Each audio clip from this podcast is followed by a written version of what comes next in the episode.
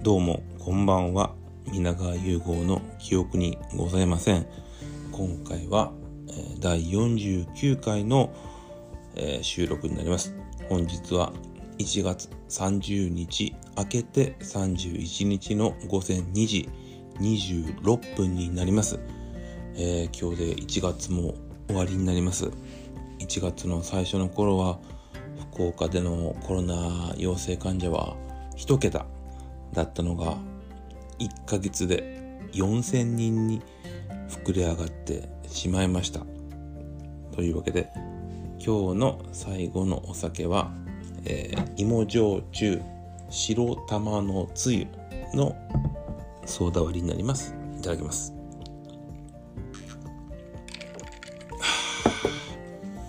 うまい。チェーサーに西の関の熱燗がもうぬるくなったやつもあります。で、今日は、この白玉のつゆっていうのはね、この、記憶にラジオでは初めてのお酒になるんですけど、なんでこのお酒を今日飲んでるかっていうのはまた後で話そうと思ってます。久しぶりの収録になります。まずどうしようかな。ここ最近で見た映画の話をしようかな。やっとね、スパイダーマンの、ノーウェイホームかなを見ました。で、今回もそのマーベル映画。あ、この話したっけ？前したかな？あれ？本当に記憶にない。したかもね。したからやめとくか。じゃあスパイダーマンの話はやめときますどっちにしろあんまりネタバレできない映画の話なんで、スパイダーマン見ました。それとディズニープラス配信でフリーガイっていう映画を見ました。主演はデッドプールのライアン・レイノルズさんで、監督はねナイトミュージアムとか撮ってる監督さんでね、でこれが良かったんですよ。去年の夏に公開されて、まだ DVD とか出てないんじゃないのかな。なぜかディズニープラスですぐ配信されたから見ようと思ってて、でやっと見たんだけど、これは素晴らしかったですね。簡単に言うと、ライアン・レイノルズさん主演の男の人はゲームの中に生きるキャラクターで、しかも脇役、モブキャラって言いますよね。だから要は簡単に言うとスーパーマリオに出てくるクリボーだったり、そういうすぐ倒されるそこのゲーム世界にいるキャラクターで、そのゲーム環境っていうのは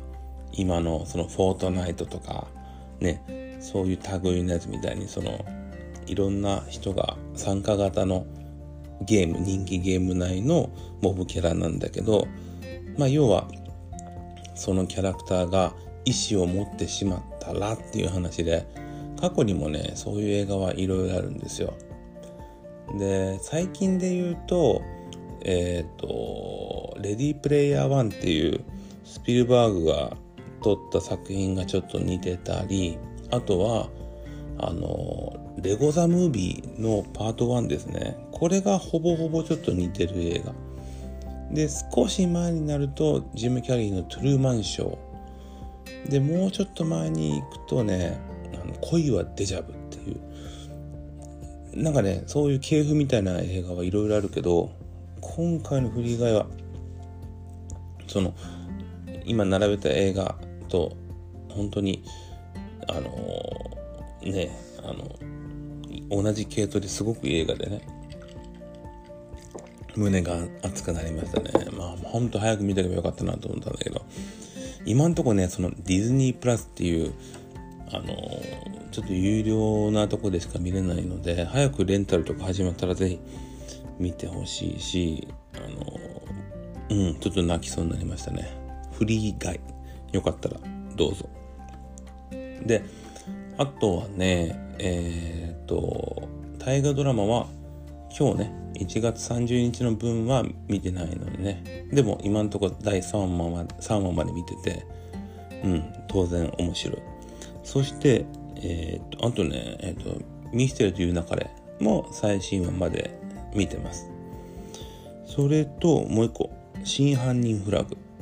これ俺さっきまで見てて最新話まで見たと思ってたんだけど、実は先週の話までで今日のがねちょっとまだ見れてないの。今から見てもいいんだけど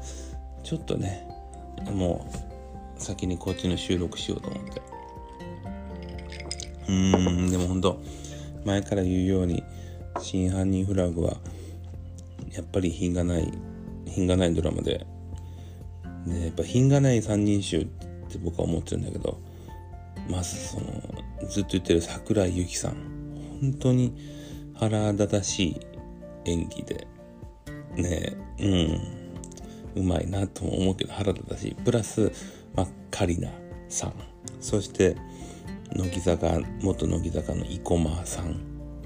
この3人がねほんと胸くそ悪い演技をしてて、ただそんな中ねやっぱり刑事役の渋川清彦さん、これ当たり役ですよね。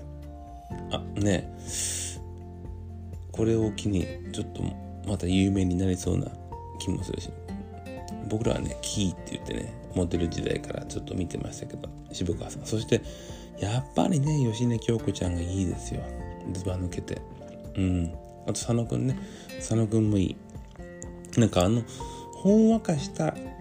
ところを描いてくれるから、なんかドロドロしたところも許せる感じがある。もうここまで来たら最後まで見ないとね、フラグばっかり立ってて、そうだからドラマも順調に見れてます。でね、今日のテーマというか今日はこの話しようと思ったのが、実は、先週の土曜日に、釣りに行ってきましたごめんね。でね、自分はちっちゃい時に釣りやってたとかそんなの全くない。もう本当にうちの家って別にアウトドアとかじゃないから、ちっちゃい時にキャンプに連れて行ってもらった記憶とかないし、釣りに行ったこともないし、基本的にインドアですよ。ただ映画が好きなインドアですよ。で、釣りもしたことなかったんだけど、今僕が住んでるこの校区というか地域でお父さんの会みたいなのがあってね、そこで釣りの会みたいなのに誘われて釣り道具一式買ったんですよ。で、何回か行って釣ることもできたけど、ちょっとこのコロナ禍になってあんまり大勢でワーワー行くのができなくなったのと、やっぱねあんまり多分そういうのがうまい方じゃなくて、正直そんなにのめり込まなかったんですけど、その釣りの会っていうのがね、毎年その釣り部の会長を決めないといけないんだけど、要は結局釣りとかの大会だったりに参加できてないポイント制があってね、そのポイントがないと次の年の釣り部の会長にならないといけないというそういう周りがあって、でちょっと僕は仕事上それ今釣りあんまり詳しくもないし、それちょっと慣れなくてね、というわけでポイントを稼ぐためにちょっと知り合いに頼んで船釣りに連れてってもらったんです、土曜日に。で、狙うはブリです。